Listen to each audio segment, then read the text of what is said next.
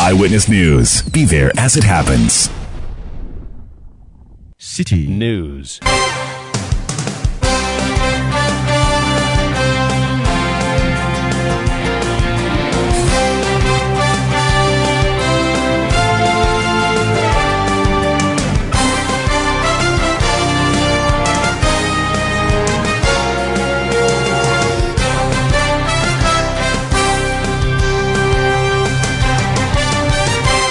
It's 1730 GMT. This is Eyewitness News on 97.3 Citi FM. I am Umaru Sanda Amadu. Tonight I'm here with Eno Safo.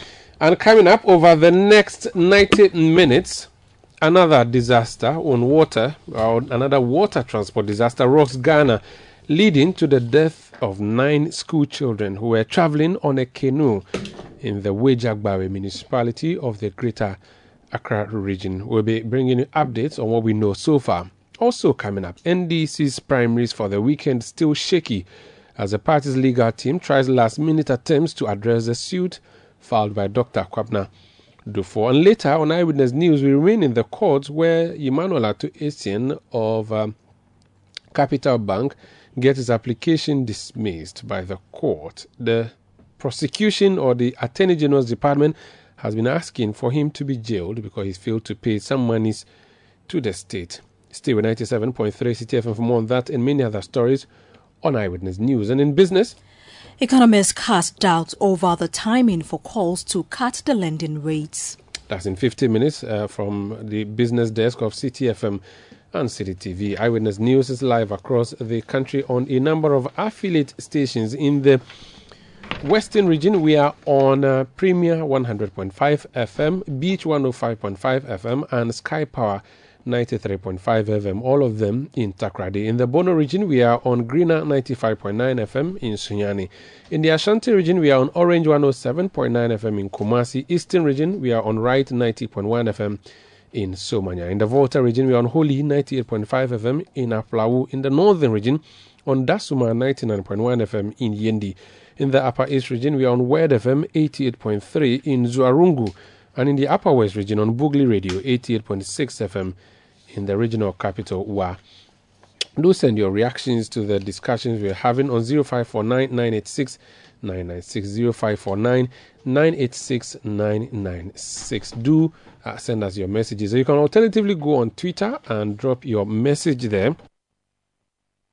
Uh, the handle is at Umaru Sanda. Do use the hashtag Citi Newsroom. Uh, alternatively, you can uh, put comments on our Facebook and YouTube uh, platforms where we are currently uh, bringing you uh, live coverage of what's happening in the in the in the Citi Newsroom here, Eyewitness News studios. 97.3 Citi FM is the station. Eyewitness News is a program. Umaru Sanda Amadu is a name, and I'm here with Eno Safo Broadcasting from number 11, Dr. Martin Lopin Adabraka in Accra.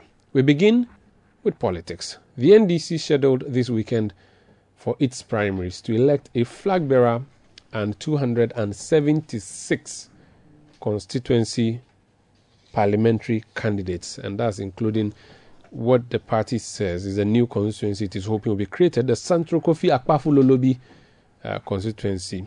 That's um, Sal. But that election may not come off. If you go to citinewsroom.com, the latest story on that says dismiss Duffuor's frivolous and incompetent suit. That's what the NDC is saying to the court.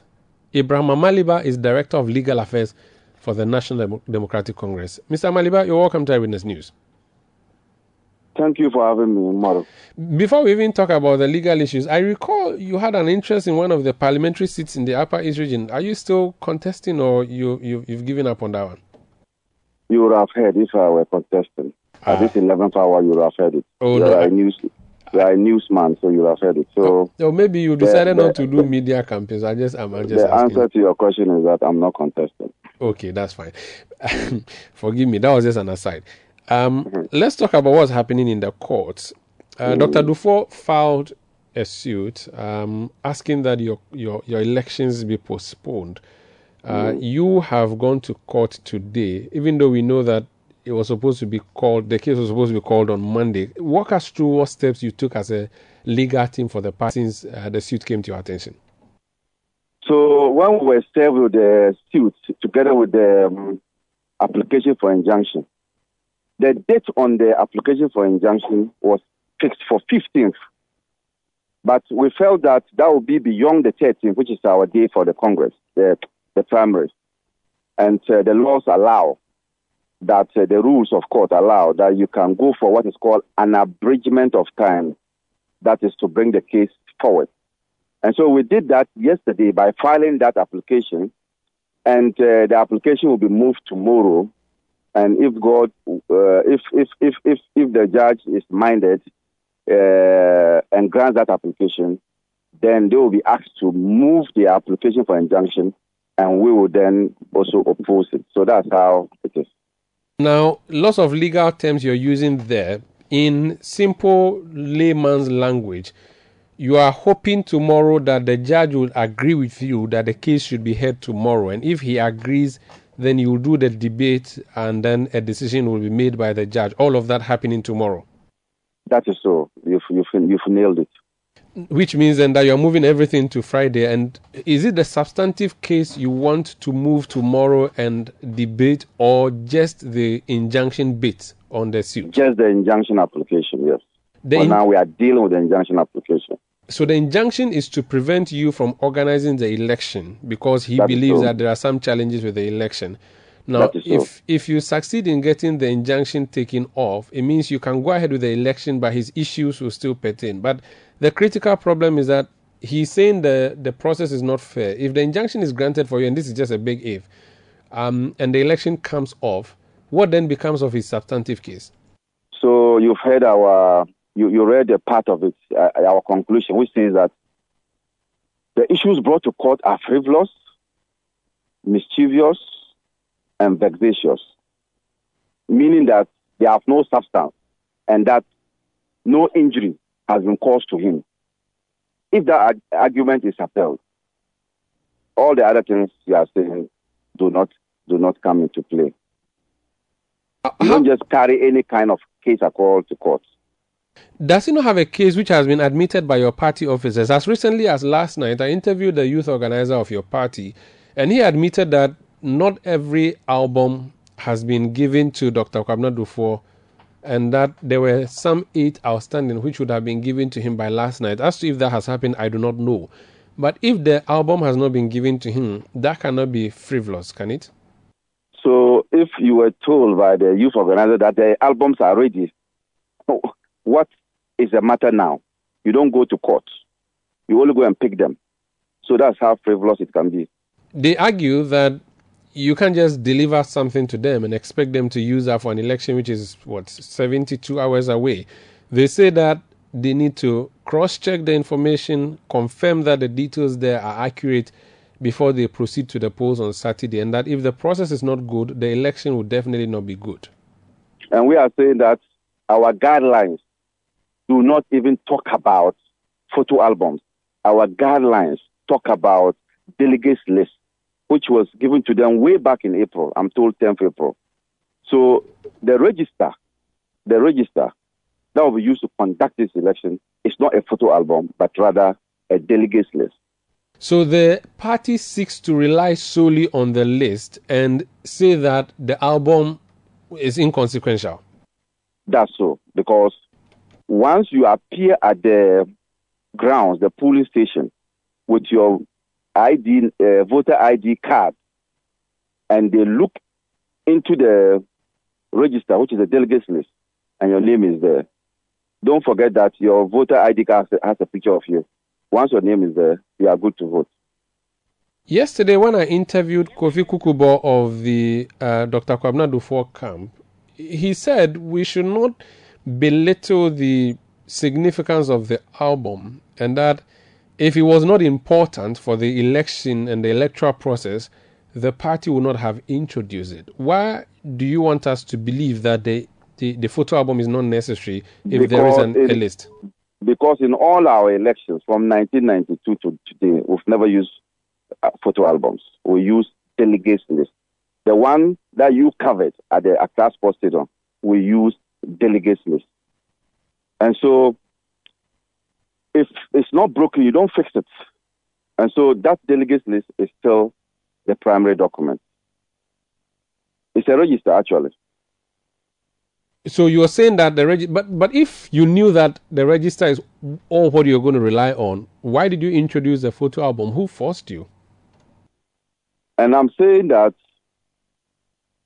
the custom, the convention in the party is that what has always been used is a delegates list. This is your question, why we introduce it. Does not take away from the fact that the custom in the party has been that we we use the delegates list and we think that that material has been given to them. What was all the all the delegates, all the aspirants. So, what was the purpose of the album then? Just for beautification purposes? Well, it was to augment and complement. But even without it, we still had our various elections in the past. As recent as uh, December last year, we had one which was credible at the Accra Sports Stadium. That's the, the list we used. Which means Nobody that complained. yes, but did you We were just trying to we were just trying to introduce another layer, but it doesn't take away from the fact that using the delegates list still made our elections credible. It didn't take away the fact. did you communicate to any of the candidates prior to the elections that the album was just a complementary feature which would have no role whatsoever or no bearing on the election's credibility? The communication is in the guidelines, which says that at the vetting, candidates or aspirants who go through the vetting successfully must be given the delegates list. So that communication was made to them. The photo album I've indicated to you is the party's own creation to introduce another layer. And so, if we are attempting to introduce another layer and that layer is beginning to become problematic, we will go back to what has given us credibility all these years. Dr. Kwabena And, and, and, and, and we have not breached any ru- rules because no mention of a photo album was in the rules. So we've not breached any rules. If, If- we hadn't given them the register, which is the delegates list, that's where you say we've broken a rule. If indeed this was a position and argument you were going to make, why then did you make frantic efforts to deliver the album to Dr. Kwabena Duffuor's camp as, re- as as as late as last night? You were you were organizing files to deliver to him. If you thought it was not necessary, you could have just said to him, "Listen, uh, this thing is just uh, toppings that we are we are adding to the election. We do not think is really necessary. So just forget about it. Move on. Go use your register and work with that." But you have shown efforts to deliver the album to him, which means you found it very important and crucial. And for you to have done it and worked against the clock yesterday uh, to deliver that to his office, and constantly you have been engaging his team members on how plausible way you're going to deliver to the, uh, the album to him, means that you really trusted that the album has to be part of the process. Why then are you all of a sudden doing a U turn on the album and ignoring it totally and relying solely on the register? It is not necessary are your own words because uh, in my submission, I never said that.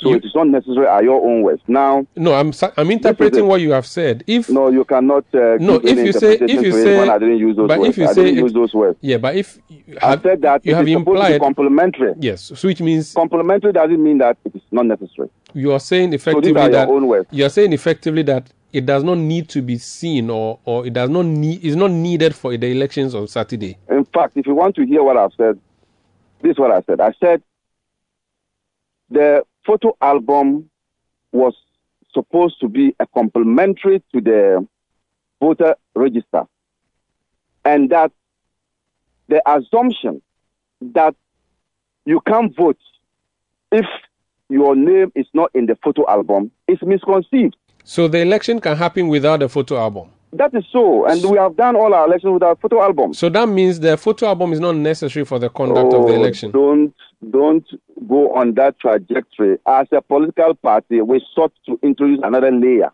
In fact, the next election we can introduce another one by using facial what what is it?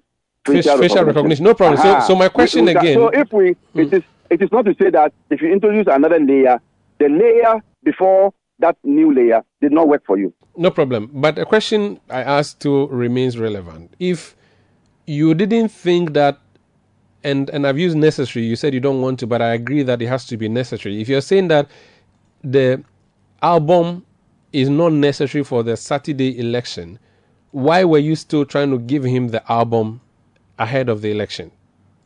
The album is not a requirement of the regulations. Did so, you hear me say that? Yes, you did. But why then? The so, so my point is that under the regulations. Yes, I get you. So my point is that if yes. that is the case, that's the law, the practice, the norm.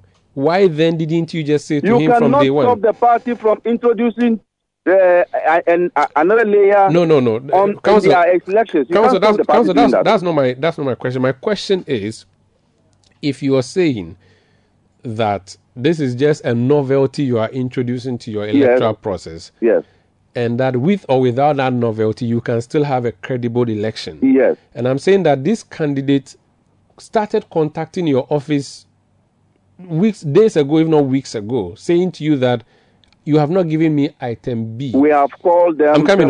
Just give me a second. Yes, and he kept saying to you that I wanted item B. They sent you messages, they sent letters, and all of that, and you verbally assured them that you're going to deliver. And I'm saying that you have been doing that, and until yesterday you said to us you were left with only eight to deliver to them.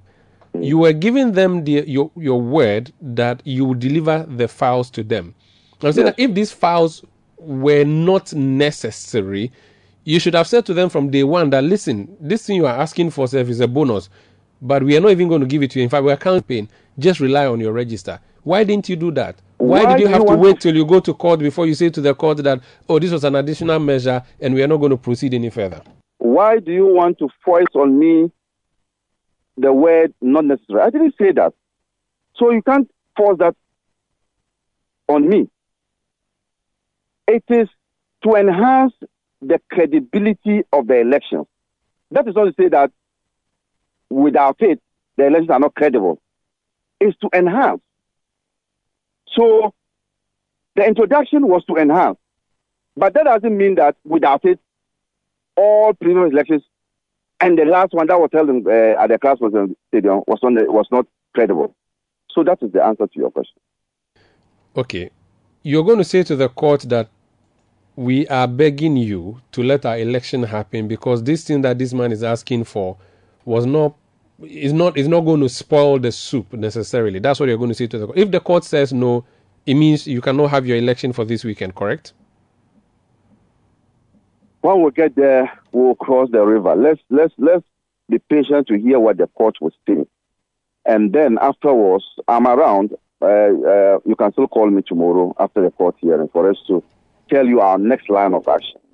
Um, let me introduce the Electoral Commission part. The Electoral Commission has written to say that it cannot take part in the elections of Saturday because of the injunction.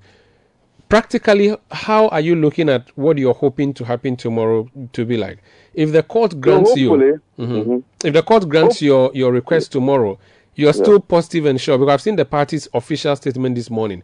You are hoping that if the court grants it tomorrow, you still carry out with the elections on Saturday. That's your hope clearly that would mean that the, the way is clear for us to hold our election on Saturday. And the practicalities involved, have you considered that? How are how they what going to work the difficulty? What is the difficulty? The Electoral Commission. Um, says, says what? Do you have clearance? The Electoral, the Electoral Commission cannot refuse to conduct the elections if the if the court lifts the application or dismisses the application. It's a public institution, it's not a personal possession. And so they are mandated to discharge their duties. And we have entered into an agreement with them so it will amount to a breach of uh, that agreement. Just by way of education, um, can you hold your election without the EC's involvement so that you can you can conduct your election and whether or not EC is involved, it will still be a credible election for for our general well, elections? Well, under the uh, the Political Parties Act, the EC is only mandated to conduct elections for executive positions. So that is the constituency executives, that is the regional executives, and the national executive. And you saw them at the class hospital. The EC is not mandated necessarily to conduct elections for primaries. So if this, that is where you are coming from, yes, that is the answer. Which means that you can organize your own internal elections on Saturday and it will still be relevant. And it, it, it, it will still be relevant and uh, lawful because, in fact, if you are aware, most of the smaller parties in, in conducting their primaries do it all by themselves. All they do is after that, they present the person for nomination at the EC, and that is valid. Now, if the EC goes ahead with this decision not to support you even after the victory tomorrow in court, that's if you get a victory tomorrow, would you have to sue them? Because they are not are they obligated? They are not right? They're just helping you. So if they say no what happens no at this point they have no option because we have already entered into an agreement with them. And so they have to specifically perform. Uh, we've started with money. Uh, they've taken our money. And so uh, at this point it's no more optional. I see. Even if they say that 24 hours to the election logistically would be difficult for them. We'll help them to uh, uh, do what they want to do. What they want to do, if we are capable of helping them, and I'm here talking about if it's about the distribution of the of the ballot papers and the ballot materials. We have airports dotted around this country. There's Tamale, there's Ho, there's uh, Sunyani, there's Wa, and so these materials can fly. Indeed, the officers in Accra the EC officers in Accra are not the ones who are going to conduct the elections at uh, WA or any constituency in WA. There are officers there who will take over the material and conduct the elections. So that statement from uh, from uh, Dr. Tribo is unfortunate, and she stopped speaking that way. That statement was premature because it's a matter in court. Until that matter is disposed of, you don't speak in such terms as if the Electoral Commission is your backyard. You don't talk like that. Actually, it's, Serebour Quaicoe's comments that I was I was trying to just refer to. I know that's where you. you are coming from, Mm. and I don't mean sweat. I'll go straight to it before you get there. So you're saying to him that he is obligated I'm to telling him that he's obligated, and he should stop speaking off on top of his head without consulting, without also uh, tempering his language, because it, it, it goes to further deepen the suspicion that as a party we have against the EC. There's a matter in court. The matter has not yet been disposed of. And you are already saying that even if the court grants or dismisses the application, you are not ready to work. Have you asked us whether we can assist you? And we said no. if So he should be warned. if his if comes to pass and you secure victory tomorrow and he says because he's a significant member of the commission and, and, and maybe he's speaking for and on behalf of the commission because the EC has not come out to deny that that's a position, even though we've seen Jean Mensa's earlier statement yesterday, and that statement came before his interview. And since the EC has not dismissed it, there's a possibility that that's going to be the party's position. If that becomes a party's position, it looks like your elections for this weekend is in a big trouble. The party has issued a statement, and that statement is clear that Saturday the elections are coming off. All this is dependent and conditioned on what will happen tomorrow. So let's not jump the gun. Let's not open our mouths too wide, like uh, Silva has done, which I'm against. Wait till the matter is dealt with tomorrow in court. Then we can now proceed, and we'll know we'll now know what can be done and what cannot be done. But you don't behave like you are a king god and already issuing a threat. You don't do that. Finally, what happens? Um, the injunction is on the presidential elections. Does it also affect the parliamentary elections? It doesn't. So it doesn't. They are, they, they, they are two separate elections. However, under our guidelines, we are saying that the two will be will be taken the same day. The two elections will be taken the same day. Is there a possibility that if the court doesn't go in your favor, you can carry out the parliamentary elections and ignore the presidential for now? That's a decision to be taken by the national executives and uh, the national executive committee. It doesn't lie in my mouth to determine what will be done. Thank you for speaking to us. Thank you, Omaro. That's Abraham Amaliba. He's Director of Legal Affairs uh, for the National Democratic Congress, NDC. This is Eyewitness News on 97.3 Citi FM. Eyewitness News. Be there as it happens. Let your voice be heard on Eyewitness News on Facebook at facebook.com forward slash citi 97.3, Twitter at twitter.com forward slash citi 973, and Instagram at instagram.com forward slash citi 973 with the hashtag Eyewitness News. You're welcome back. This is Eyewitness News on 97.3 Citi FM. We are coming to you from our studios in Adabraka in Accra. Let's read some of the messages you've been sending through. Uh, Daniel Atia in Dansoman says uh, Dr. Duffuor and the unseen hands manipulating the NDC's internal election shall fail. Massive defeat awaits him, whether rain or shine. Uh, Abin National in Wa says, In fact, I'm disappointed in Dr. Duffuor. He will never get my vote again. Alex Kofi Yarini uh, in Adenta Commandos says, I would advise the looming losing. Wow. Uh, that's a some rhyme there, a play on words. He says, I will advise the looming losing Duffuor campaign uh, to join JM campaign team to rescue Ghanaians from this destructive NPP government. Togbi Dennis says, Why can't um, the party proceed to have the election for parliamentary candidates and defer the presidential candidate voting? Zilis Dwayne in London says, um, um, It's incredible the legal tussle the Duffuor camp is engaging the NDC in. Everybody knows it's practically impossible for Dr. Duffuor to win this contest. The idea that there are machinations to rig the election are untenable. Uh, we've made attempts to speak to Dr. Serebour Quaicoe of the Electoral Commission. Uh, he would say he says to us that he would only speak after the decision of the court tomorrow. However, he's been quoted variously as saying, and you've heard Amaliba refer there to it, that uh, they will not conduct the election on Saturday, even if the NDC were to succeed in court. We called him up and he says he will not speak until the court makes a determination tomorrow. This is Eyewitness News on 97.3 Citi FM. Let's go to some very sad news now. And uh, we are told that uh, nine children drowned in a water body in the Weija-Gbawe municipality. They were traveling to school on a canoe. Calvis Teta is our correspondent in the central region who also covers that part of the Greater Accra region for us. Calvis, you're welcome to Eyewitness News. Well, thank you, Marisanda. Tell us what happened yesterday. Well, Sanda, you know, um, around 5 p.m. Uh, late yesterday, uh, these children, numbering about 12, had closed from school heading towards home.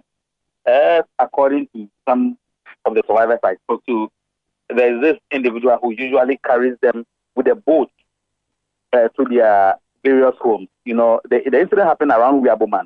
Wiaboman is a community where the estuary from the Weija Dam connects to the sea in that portion of the area. So normally they use canoes to carry people from one end of the community to Fana, another community close to Yaboman.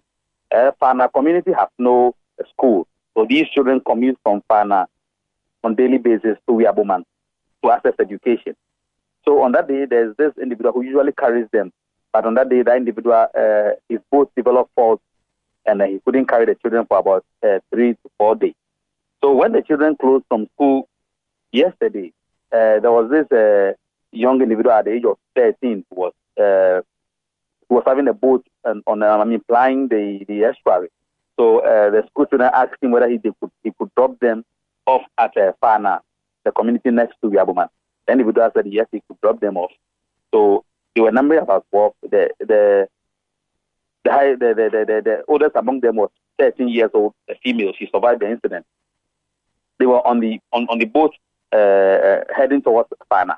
At a point, they realized that the tidal wave hit the canoe they were using, uh, forcing the boat to capsize. The smallest among the children, Umaru Sanda, is one and a half years old. They all drowned, leaving eight eight, individual, eight individuals sorry, drowned in the process as of, as of yesterday.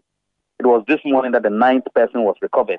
So the bodies of eight individuals, including a one and a half year old, a one year, one month uh, child, also drowned in the process. He had closed from crèche heading towards home. You know, so the situation here is, is a bit sad, Sanda.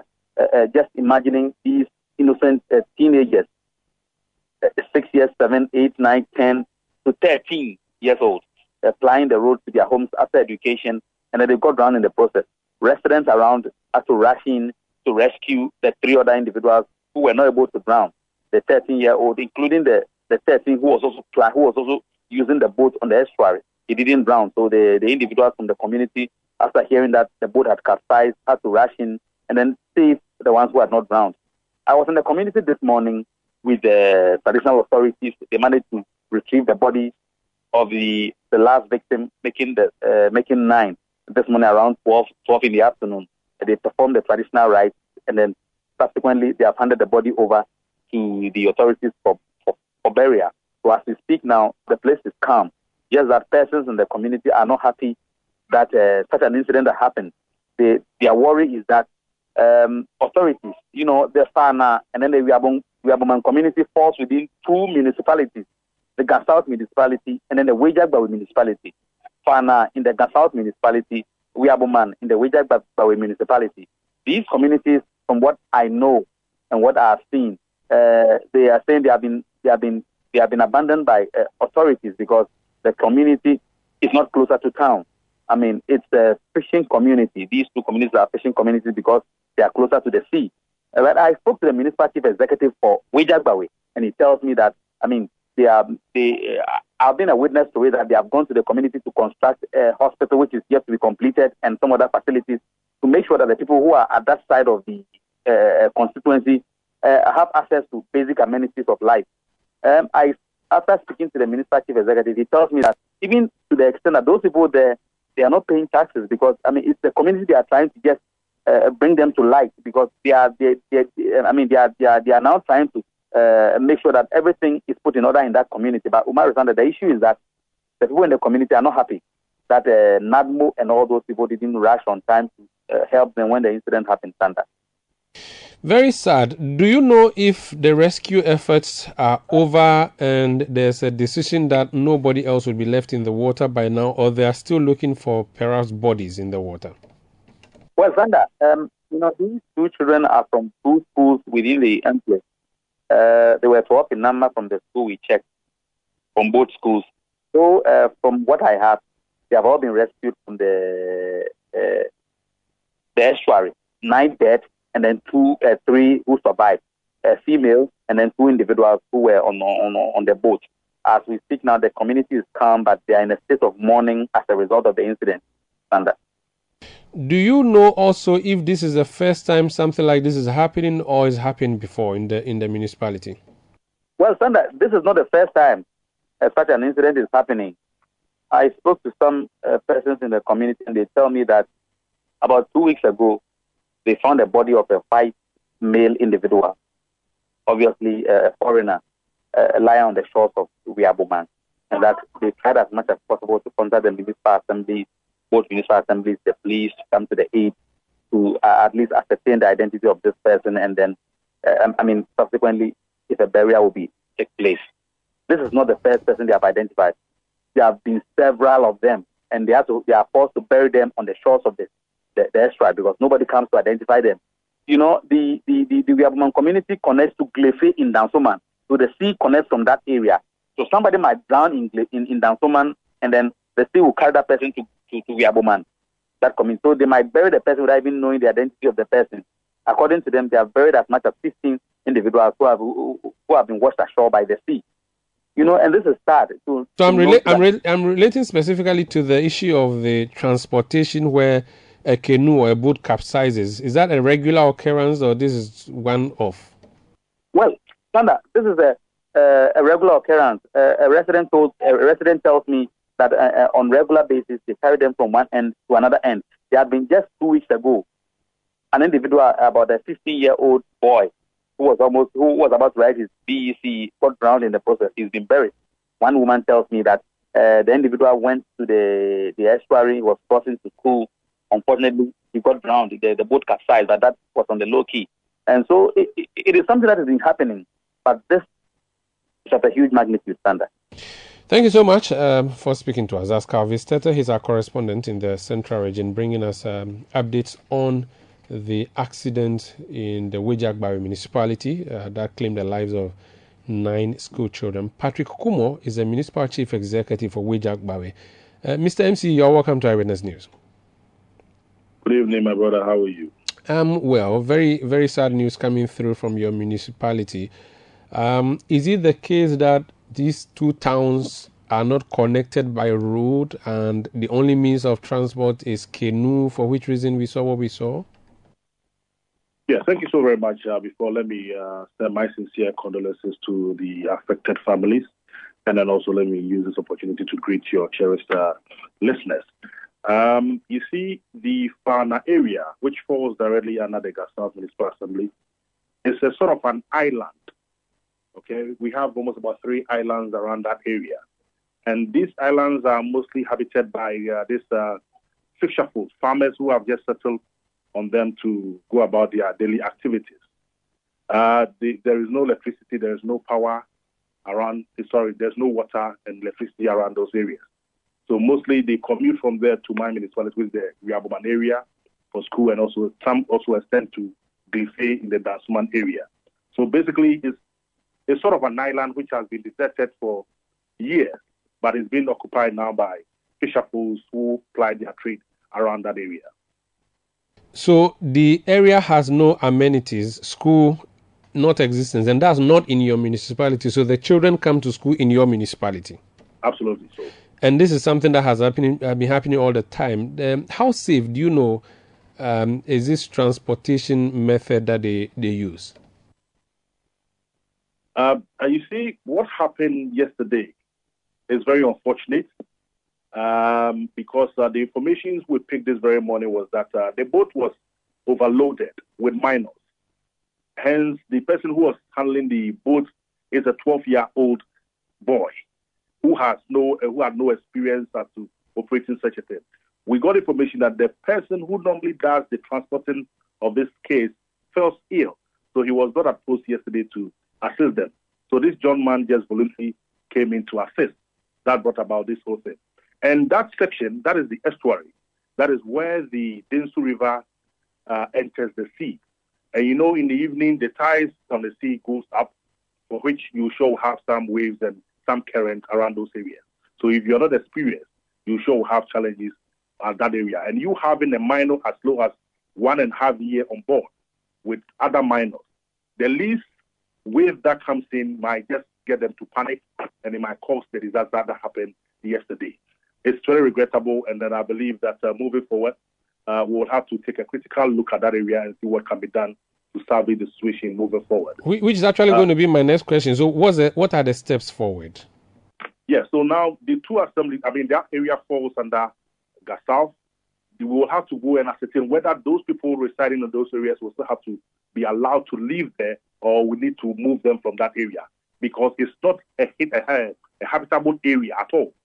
Those are all wetlands that they've gone there to put those structures to live.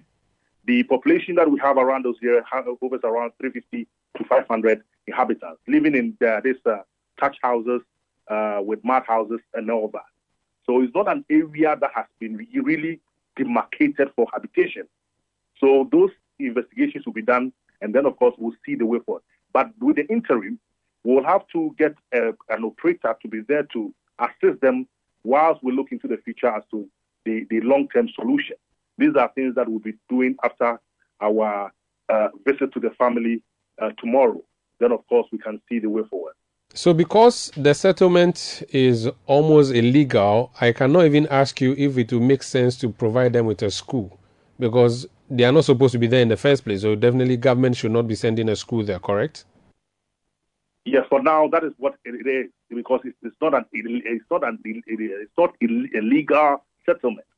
But then we also have to go and see the population, as I just mentioned, and see if the need, there will be the need for us to uh, send those amenities there. Okay. But as I said, in the interim, we'll have to provide a means of transport and some life jackets for them to Good. be able to. So that interim is my concern. Is it that NADMO is going to dedicate a boat to them, or the assembly will buy a boat and put it there and put a rider on it? How yes, you, how... these are the these are the dynamics we're looking at. Uh, tomorrow, the a team from the NADMO head office, the regional minister, the two assemblies, and some opinion leaders will be visiting the family. Then, after a committee will be put in place to really ascertain the the, the, the, the lasting solution that needs to be provided for that area. And I believe at the end, whatever that will be agreed on will be something that will enable to the benefits of the people around that area. Very well. The last time I saw you, we were on a boat together, uh, you and I, traveling island communities in your municipality following the the opening of the Weija right, Dam floodgates. The the water company has warned that it will be opening the floodgates very soon and asking people to move. But what you and I observed at that time was that people will really be obstinate and they will not move from the from the from the zone that the water would ordinarily flow through. What is the situation now? Has it been opened? Have people agreed to move from the area because we do not want another disaster? Yes, so uh, Ghana Water has, uh, we've had a stakeholders meeting, communication have been sent around. The assemblies have also moved information vans to the various communities that are mostly affected uh, to ward them off those areas. But as you always know, we still have some recalcitrant people who still will be sitting there and looking at what will happen. But then the good news is that uh, Ghana Water has devised a strategy uh, of which they have reduced their minimum level of operation from 48 to 47, which gives us some room to monitor and spill at a very low rate, which will not create some havoc in the municipality. But this will also depend on the, the, the, the, the rains that comes in from the eastern region. If we are overwhelmed with rains coming in, and of course we might have some few challenges. Where we need to desilt and open drain, uh, dredges, all have been done.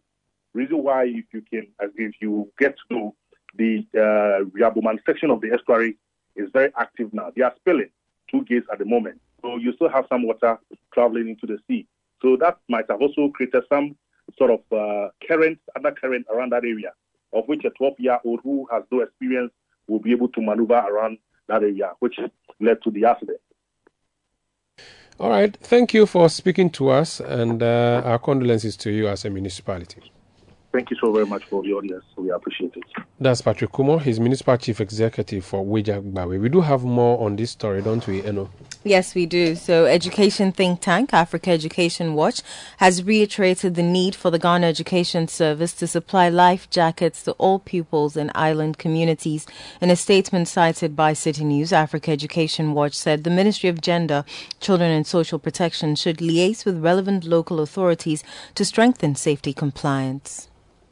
Today's devastating news about the painful death of nine children who drowned under similar circumstances is very unfortunate and completely avoidable if the GES acted responsibly on our recommendations. It is unacceptable that within a space of four months, in only two districts, 17 poor children have lost their lives in their quest to claim their right to basic education we reiterate our call to the GES, Ministry of Education, and the Ministry of Gender, Children and Social Protection to develop a roadmap towards immediately providing life jackets for pupils and teachers in island communities, liaise with the relevant local authorities to strengthen health and safety compliance, and construct schools in island communities. Parliamentary oversight on this matter is very much required. You heard excerpts of a statement released by education think tank Africa Education Watch, read by my colleague Ni Aikwe Okain. Eyewitness News. Be there as it happens.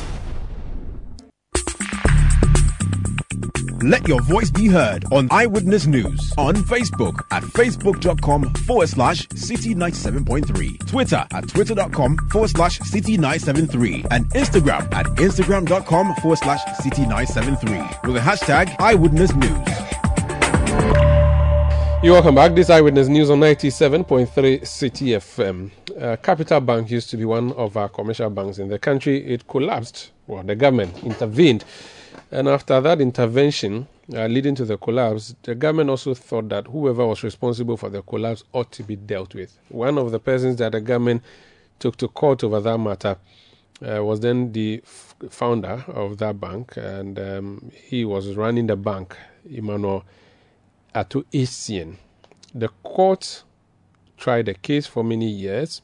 There was a decision to be made, and just before the determination was made, uh, which would determine whether he's guilty or not, there was a, an application that was brought before the judge, which said that there should be some uh, payment to be made to, be the, to the state instead of um, the, the gentleman who is accused going to jail. That has happened. He was supposed to make some payment. The payment not coming through. The state has gone back to the court saying, jail at 2 for us. Alfred Tuah is a Deputy Attorney General. Sir, you're welcome to Eyewitness News. Thank you, my brother. I think it was two months or three months ago, I was in court watching you argue for the state that you have come to an agreement with Emmanuel Ato Essien for some money to be paid so that the judge will not send him to Nsawam Akuse. Uh, on that day, it looked like the two of you, the two parties were on the one side. The judge was not happy, but he had to uh, oblige. What's happening now? You're asking the judge to jail the same man you were saying the judge should not jail. Yes, thank you very much. It is true. Uh, somewhere in December, there was an agreement between both parties, that is the accused person and the Republic. And you know, by simple law of contract, if you have any agreement, you are supposed to respect that agreement. So where we are now is a situation where one party has decided not to respect the terms of the agreement. And for that matter, we on the other side have taken upon ourselves to also vindicate our rights under the law. So when you say he's not respected, the money he was supposed to be up to 90 million cedis, I think it was, he has not paid yeah. even one cedi? The original amount was 90 million. He paid 30 million in December, the very day that two days before the decision was taken. And then it was even a year, one year, to pay the remaining 60 million, but he was to pay in three equal installments. The first installment became payable on the 28th of April, and that was he was supposed to have paid 20 million Ghana cedis. On the 28th, 5 p.m., we checked from the Accountant General's office, and no payment had been made. Monday first was a holiday. Second, we had a, a letter from the uh, Accountant General confirming that no payment had been made. So on the 2nd of May, we filed an application before the court, praying to the court to sentence him to prison. So it is for non-payment of the first tranche. Um, you are not even waiting for the second tranche to be due. You, you, you initially you just went to court after he failed to pay the first tranche. Has he responded to you since you went to court? There was an action today, wasn't there? Yes. Did he say to the uh, judge that oh he'll pay or he won't pay? What did he say? What's his argument? Yes, his lawyer also filed an application explaining why the amount could not be paid, and also explaining to the court that if you look at Section 35 of the Courts Act, there should be a possibility of extending a time to a convict.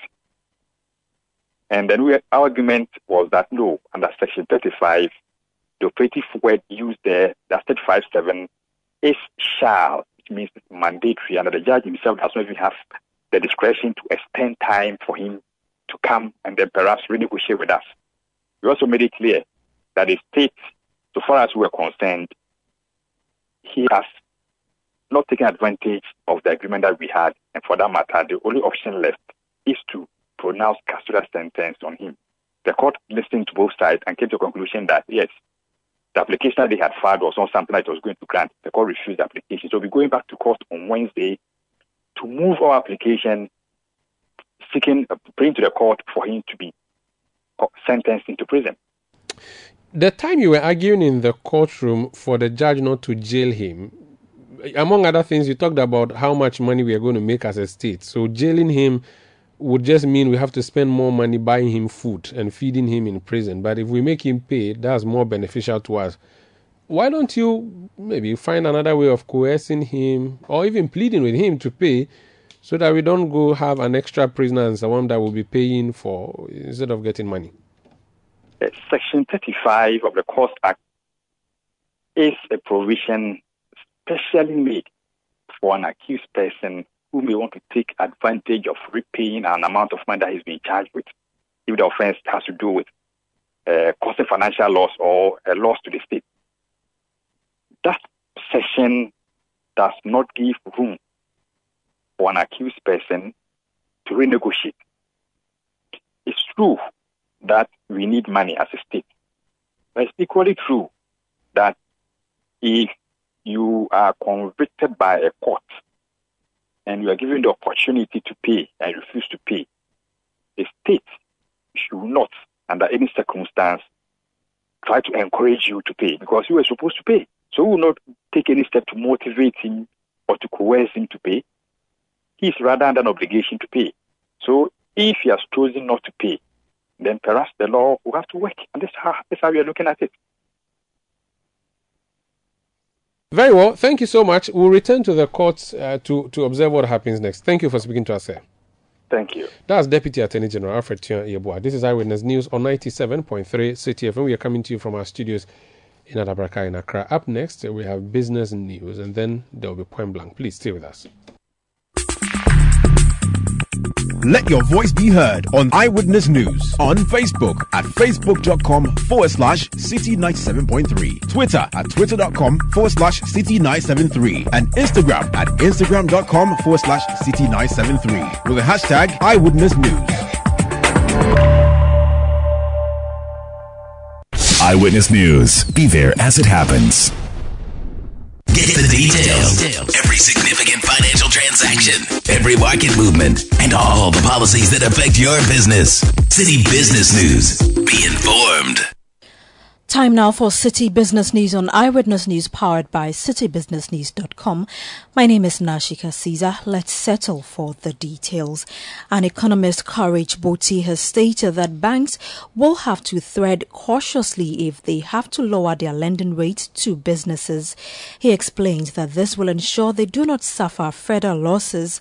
This comes on the back of an appeal by the central bank for banks in the country to cut lending rate to the private sector as inflation continues on a downward path. Inflation has dropped for the fourth consecutive time, falling to 41.2% for the month of April 2023 from the 45% recorded in March 2023. Courage Boti has been speaking to Citi Business News.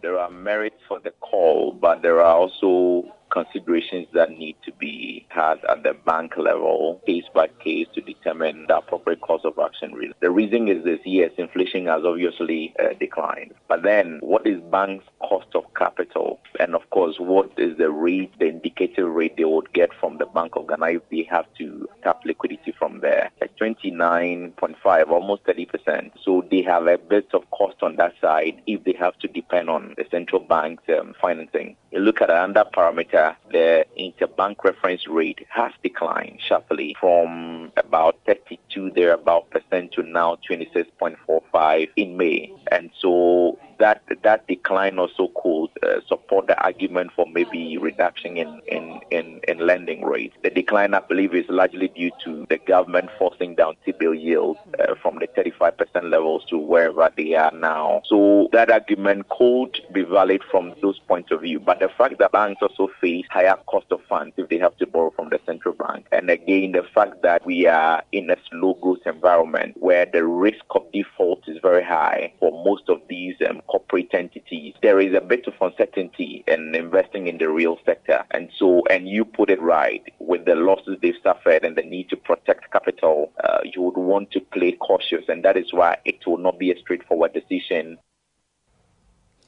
that was economist Courage Boti speaking there. Now, the executive director of energy think tank Africa Center for Energy Policy, ACEP Ben Boakye, is calling on the government to institute critical reforms within the energy sector to ensure economic growth. This comes on the back of the 2022 Annual Public Interest and Accountability Committee PIAC report on management and use of petroleum revenue, which indicates that Ghana fled a total of 25.3 billion cubic feet of natural gas, leading to some losses. Ben Boakye has been speaking on the issue. Yes, so that is another conversation. So we have invested money, about $180 million, to build the infrastructure to reverse gas to the east. But if you still don't produce enough, you don't have enough to be able to transport to meet shortfalls if they happen, because you're always going to have these challenges. It's known that intermittency, operationalizing the pipeline, once in a while, you have a compressor failure, you have problems, and you need to have an alternative. So if we had enough in the west in the enclave, you could then pump that to the east for uh, the plants in the east to be able to uh, utilize uh, those gas uh, for power generation. But because we don't have enough, uh, we are flaring what we are actually producing, uh, then that means that we still have to wait for Nigeria to kick off before we can have uh, uh, uh enough gas to, to generate. I, I, just always think that we're getting the policy actions wrong. And that is why we are where we are. I mean, for example, if you have ENI that is producing and being the most consistent producer, you could as well tell them to say that let's do the, uh, the minimal investment we need to do to improve your output so that even if you are doing 200 mm scarf a day, you have a throughput capacity of about 400 mm. That allows you to pump in more gas when we need it. Ben Boakye is the Executive Director of the Africa Center for Energy Policy, ACEP.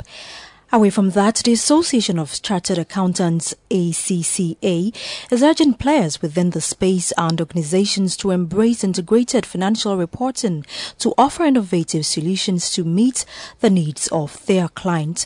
According to the association, an integrated financial report will enable investors and other key stakeholders make informed decisions geared towards economic growth.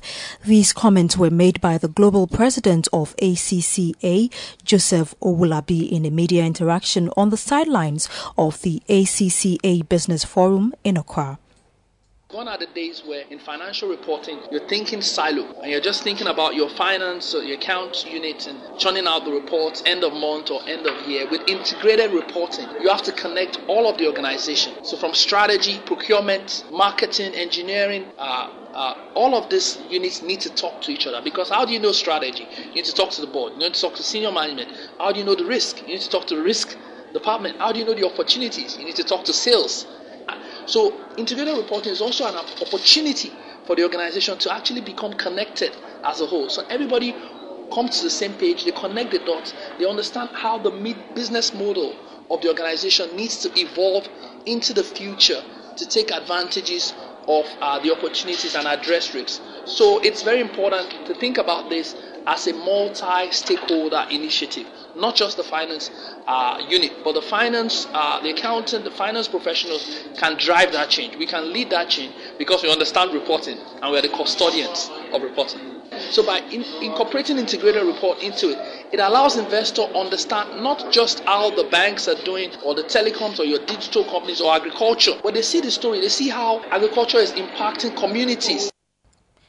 That was the global president of ACCA, Joseph Owolabi. Finally, despite missing the timelines for securing the $3 billion economic bailout from the International Monetary Fund, IMF, the government has given the strongest indication that it will soon secure the loan. The government is racing against time to receive access to the loan from the IMF, which is expected to cushion the country from the current economic crisis. Government has also embarked on an aggressive domestic debt exchange program and also introduced more taxes aimed at boosting its revenue mobilization as part of requirement to secure the bailout. Information Minister Kojo Oppong Nkrumah assured that government will be cleared for the support as it has met all the requirements. So right now, we are just waiting to be taken to the board to get board approval. Uh, yes, we've missed by one month. That's April. Now we are in May, and we keep our fingers crossed that we will be getting to the board as quickly as possible. The indications we get from within the corridors of power at the fund suggest that um, we should be getting there soon. Well, I'm not going to put timelines to it. I think we have done our part of it. The prior actions included the domestic, it didn't include external. So the domestic, we have concluded that. Um, we have concluded the passage of the revenue measures and then the other prior actions, the zero uh, percent financing with the central bank. We've done all of this. Of um, the prior actions, we need financing assurances. We have reason to believe that having completed the, the things that we were supposed to do, those uh, financing assurances um, should be coming before the IMF board. And once we get the approval, we can close the chapter on the balance of payment support side all indications suggest to us that we should be bringing that to a closure pretty soon. But that will only be balance of payment support from the IMF. I think 1.4 billion in the first year, 800, 800 in the next two years. But that is not the panacea to all our economic challenges.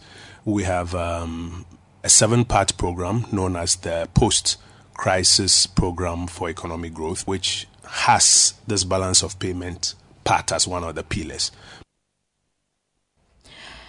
Kojo Oppong Nkrumah is the Minister of Information, and that's all for Citi Business News on Eyewitness News. It was powered by your most comprehensive business news website, citibusinessnews.com. I'm Nashika Caesar. Up next is Point Blank. Eyewitness News. Be there as it happens.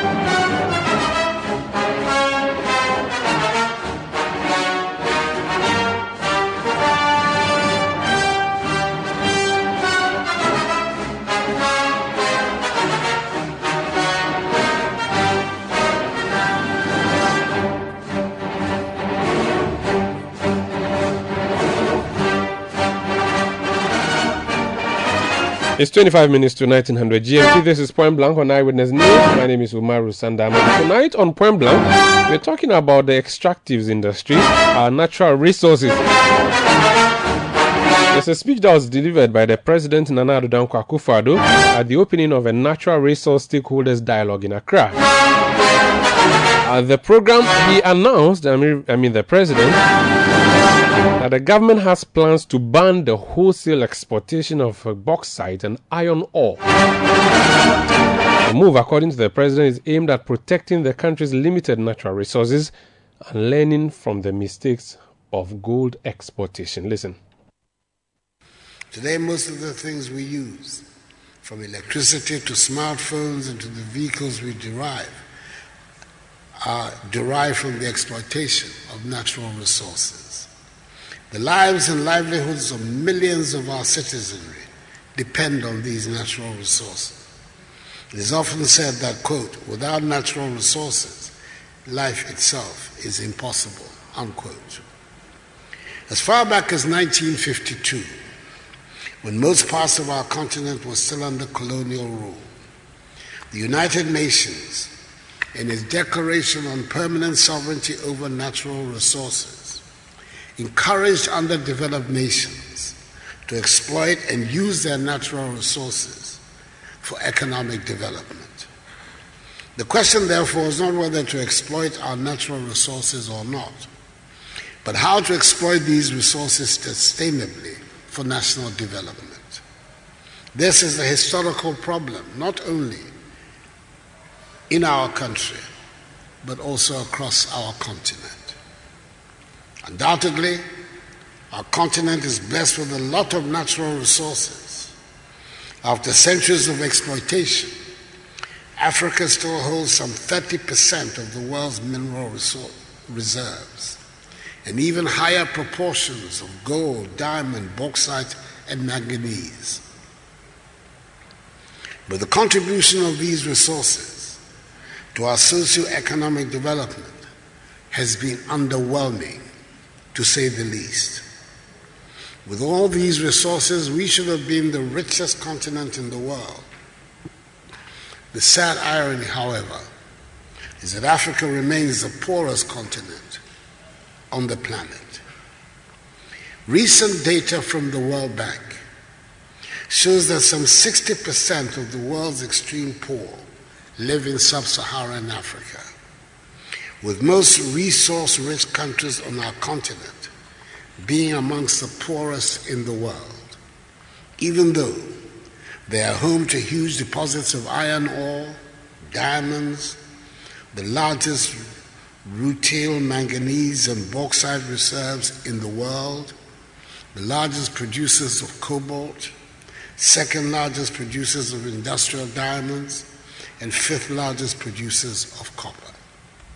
Worst of all, many of the areas where these resources are found appear to be amongst the most deprived areas in the world.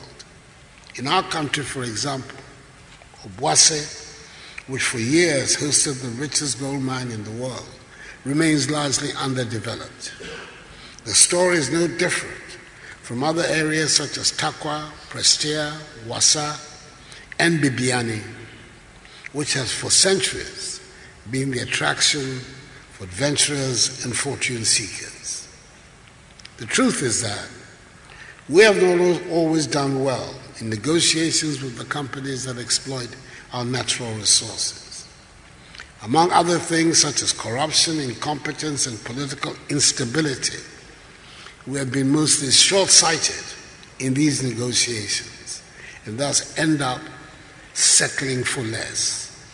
And worse still, we have until recently failed to put in place the requisite frameworks which will enable us to establish the highest ends of the value chains of the extractive industries in our continent. Extensive tax and royalty exemptions, intolerable labor practices, and lack of value addition in country have resulted in exceptional profits to mining companies at the expense of our communities, towns, cities, and countries. We cannot repeat these mistakes. While it is fully understood the mining companies must make profits from their businesses. It is important that this is not done at the expense of the lands and the peoples that provides these resources. Ladies and gentlemen, we must and should harness our natural resources for sustainable development. This requires us to ensure that the exploitation of these resources does not destroy the natural environment that provides us with substance. We must ensure that mining contracts address issues of environmental protection, the payment of adequate compensation to affected communities, and the development of the areas where these resources are derived. We must find a lasting solution to illicit financial flows associated with the natural resources sector. The Washington based Global Financial Integrity Think Tank, for example, reports that out of some 1 trillion United States dollars in illicit financial flows from the continent between 1970 and 2008, the extractive industry was the major contributor, largely through corruption, illegal exploitation, and tax evasion. We cannot develop sustainably if this continues. We must tackle head on the issues of illegalities in the extractive sector, including illegal mining and illegal logging, which have over the years been a source of destruction of our waters, our forests, water bodies, and arable lands, and which have deprived us of the resources needed for development. This is a collective responsibility. Government has its role, but government's efforts will come to naught if we all fail to do our part in this exercise. To quote the words of the celebrated American playwright Eda LeShan, quote, until every individual feels personally responsible for the careful planning and the preservation of natural resources, the inexorable destruction will go on, unquote. I do not say these to shirk the responsibility of government, but to emphasize that the protection and preservation of our natural resources requires an all hands on deck approach. The due exploitation of these resources has the potential to transform our country and indeed our continent. As some of you may know, for several years, the extractive sector has been the largest tax base of our country, apart from providing thousands of employment to several young men and women.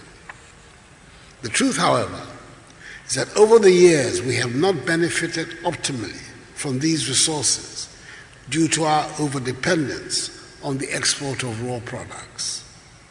There's no gainsaying the fact that the real value of natural resources lies in their value addition.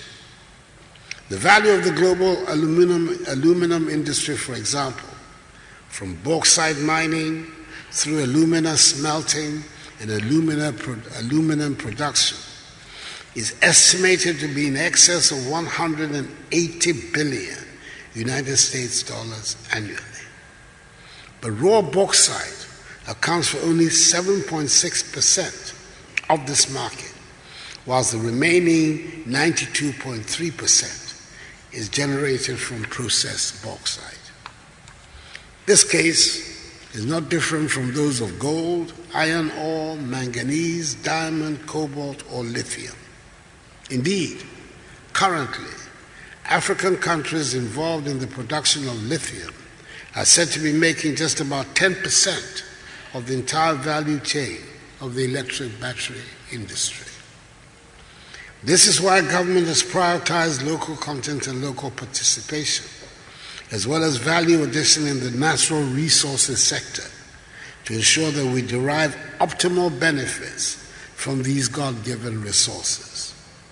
Let me acknowledge the Ghana Chamber of Mines, the Ghana Institute of Foresters, the Ghana Institution of Surveyors, and all other stakeholders for their cooperation in the implementation of these policies, and call on the Ghana Chamber of Mines to expedite work on the listing of their members on the Ghana Stock Exchange. Through the Ghana Integrated Aluminum Development Corporation, GIADEC, established in 2018, we're working to ensure value addition in our bauxite resources through refining, smelting, aluminum production, as well as production of other downstream aluminum products. I've been briefed that the four project agenda of GIADEC, which I launched in 2021, is progressing steadily, with projects two, three, and four approved by Cabinet and at different stages of implementation. Project one is still under negotiations and will come before Cabinet soon for its approval. The implementation of this four project agenda is expected to optimize production in the upstream industry and spur production and job creation in the downstream sector. With an estimated bauxite resource base of over 900 million metric tons, this sector can serve as an anchor for the country's industrialization if we continue to pursue value added policies. We're doing the same with our iron ore resources through the Ghana Integrated Iron and Steel Development Corporation, GISDEC, initiated in 2019 with global automotive giants such as Toyota, Nissan, Volkswagen, Suzuki, and Sinotruk, all established here in our country, developing an integrated iron and steel industry, along with an integrated aluminum industry, is not just desirable, but also necessary for the development we yearn. We cannot forget lithium and the other green minerals which have been described as the minerals of the future due to their importance to the green energy transition. Fortunately for us, we've discovered lithium in commercial quantities and occurrences of cobalt, nickel, copper, lead, zinc, and chromium in the country. We should not do with these minerals what we have done with our gold resources over the years. I'm happy to learn the Ministry of Lands and Natural Resources, under the dynamic leadership of its brilliant young minister, the Honorable Samuel Abu Member of Parliament for Damongo, is finalizing a policy document for the exploitation and utilization and management of these crucial minerals for the consideration of Cabinet in the next few weeks. I assure you that we'll do whatever it takes to ensure the exploitation and utilization of these green minerals are done not only in an environmentally sound manner, but also in a way that ensures optimal benefit to the people of Ghana. This we will never compromise. Indeed, by Section 28 of the GIADEC law and Section 30 of the GISDEC law, the Minister for Lands and Natural Resources is empowered to make regulations to ensure that no bauxite or iron ore in their raw state is exported out of the country after five years of the coming into force of these laws. With the policies and measures we're putting in place, we intend to invoke these provisions of our laws, and soon bauxite and iron ore will no longer be exported in their raw state from the country. We will ensure that the highest values of these minerals is retained in our country. We have, through a public private partnership, established a 400 kilogram per day capacity refinery to refine the gold we produce. Work is progressing steadily on securing a London Bullion Market Association, LBMA, certification to enable us trade easily our refined gold on the international market. Today, for the first time in our history, the Bank of Ghana is implementing a domestic gold purchase program, which was launched in June 2021 to purchase gold domestically to shore up our gold reserves. This has culminated in an agreement with the large scale mining companies for the Bank of Ghana to purchase 20% of their gold output in cedis, again easing the pressure on the cedi. For well over the century that we have been mining gold, our gold reserves between the 1980s and June 2021 were just eight tons. Under the domestic gold purchase program, our gold reserves have increased from 8 to 14 tons as at the end of 2022. That is just 18 months of implementation of this program. And clearly, the resources will continue, the reserves will continue to grow. Ladies and gentlemen, we understand our fiduciary duty as trustees of our natural resources for and on behalf of the people of Ghana. And we remain committed to do right by the Ghanaian people in the discharge of our duties as trustees of these resources. But we shall continue to count on your support in the discharge of this onerous mandate. I'm confident that out of this dialogue we can all renew our commitment to the sustainable management of our natural resources whilst protecting our natural environment for current and future generations.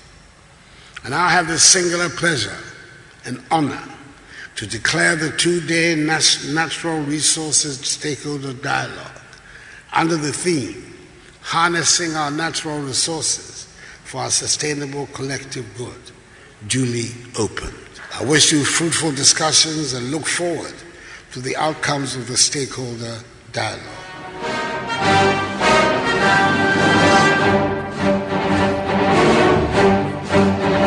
So that was President Akufo-Addo speaking. Let's hear now from his Minister for Lands and Natural Resources, Samuel Abdullah Jinapor, who gave uh, government's plan in, or to protect the country's forest reserves. It is crucial to note that issues of natural resources go beyond our lands, forests, wildlife, and mineral resources, which are within the mandate of the Ministry of Lands and Natural Resources, but include other resources such as water, fossil fuels, fisheries, renewable energy resources, among others. All these resources are, however, intrinsically connected to each other. The management of our forests and mineral resources have a direct bearing on our water and marine resources as they affect our lands, rivers, streams, and other natural resources. Indeed, history tells us that the two failed land bills of 1894 and 1897 were inspired by attempts by the colonial government to take over the mineral and forest resources of our nation. This eventually led to the Concessions Ordinance of 1900, a compromise law which, unlike the land bills, did not vest the lands in the crown, but placed restrictions on the right of chiefs to grant concessions for the exploitation of minerals and other natural resources. Colonial regulation of the natural resources sector was largely geared towards security of tenure for the concessionaires and generating revenue for the colonial government. This continued into post independence when all natural resources in their natural state were vested in the President of the Republic for and on behalf of the people of Ghana. Distinguished guests, our world is, however, changing at a very fast rate, and this is having a direct consequences even on the management of the world's resources. A few years ago, the thought of sand becoming a scarce resource would probably have sounded ridiculous. Today, however, with some 50 billion tons of sand mined annually across the globe, there are fears that the world may run out of sand in the coming years. The management of natural resources, therefore, is not just about protection and exploitation, but also more importantly, about sustainability environmental protection, mitigating climate crisis, and ensuring optimal benefit for the owners of these resources. That is why, pursuant to the instructions of President Akufo-Addo, we've been taking several measures over the past few years to ensure the effective, efficient, and sustainable management of our natural resources, and even significantly, implementing policies aimed at retaining the value chain of these resources in country. We have ramped up local content and local participation in the mining industry by increasing the items on the local procurement list of goods and services reserved for Ghanaians from 29 in 2018 to 50 this year. This will ensure that we retain here in our country some 3 billion US dollars annually, which will otherwise have been exported. We are working with the Ghana Chamber of Mines and the Security and Exchange Commission to ensure that large scale mining companies list on the Ghana Stock Exchange. Already, Asante Gold Corporation has listed on the Ghana Stock Exchange, and several other mining companies are in the process of doing so. Through the intervention of President Akufo-Addo, the Obuasi mine was brought back to life in 2019, and the Bibiani mine, which had been dormant for some seven years, was also revived last year. These measures have contributed immensely to our gold output and the growth of our national economy. Today, gold alone accounts for more than 40% of our total national receipts. But we are not relaxing. Three new large scale mining operations are scheduled to start production within the next two years, namely Newmont Ahafo North in the Ahafo region, Azumah Resources in the Upper West region, and Cardinal Namdini in the Upper East region, which, when completed, will become the third largest gold mine in our country.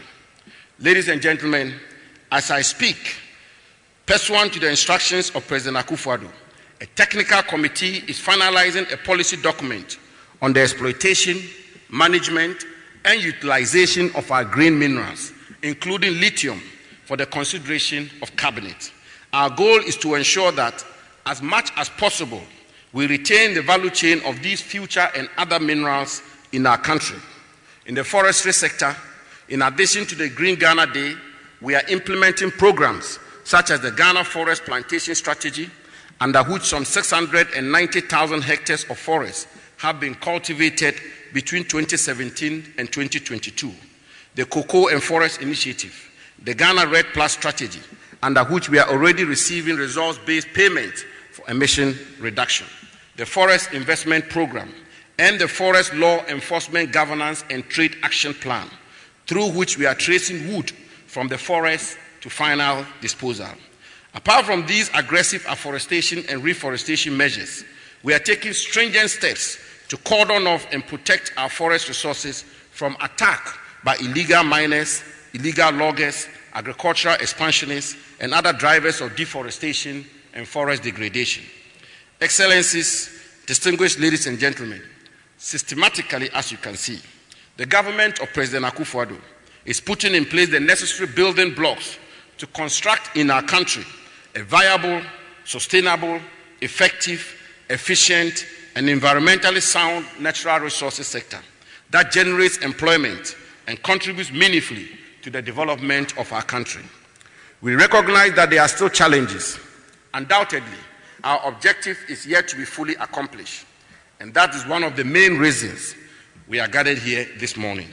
Mr. President, honorable ministers, excellencies, ladies and gentlemen, while it is the responsibility of government through the Ministry of Lands and Natural Resources to regulate and manage the utilization of these resources, we understand the important role other stakeholders play in the discharge of this mandate.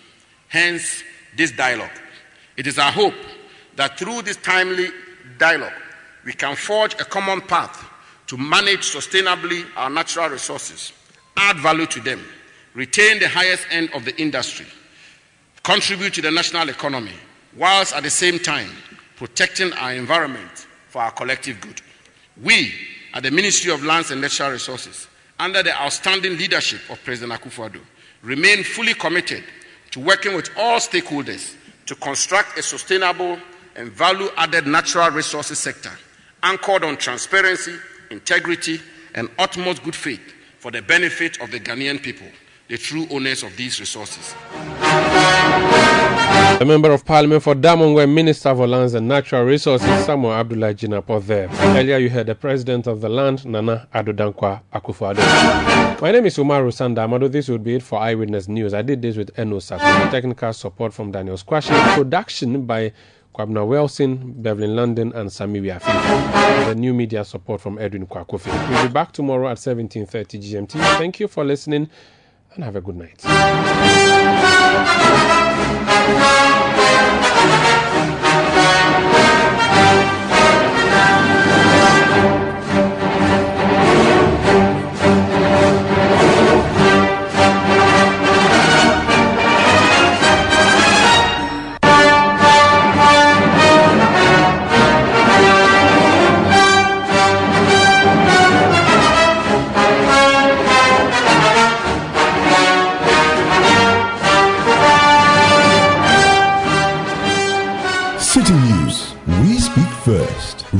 hotline on 0302 224959 and get interactive on Facebook, Citi 97.3 FM, and on Twitter at Citi 973.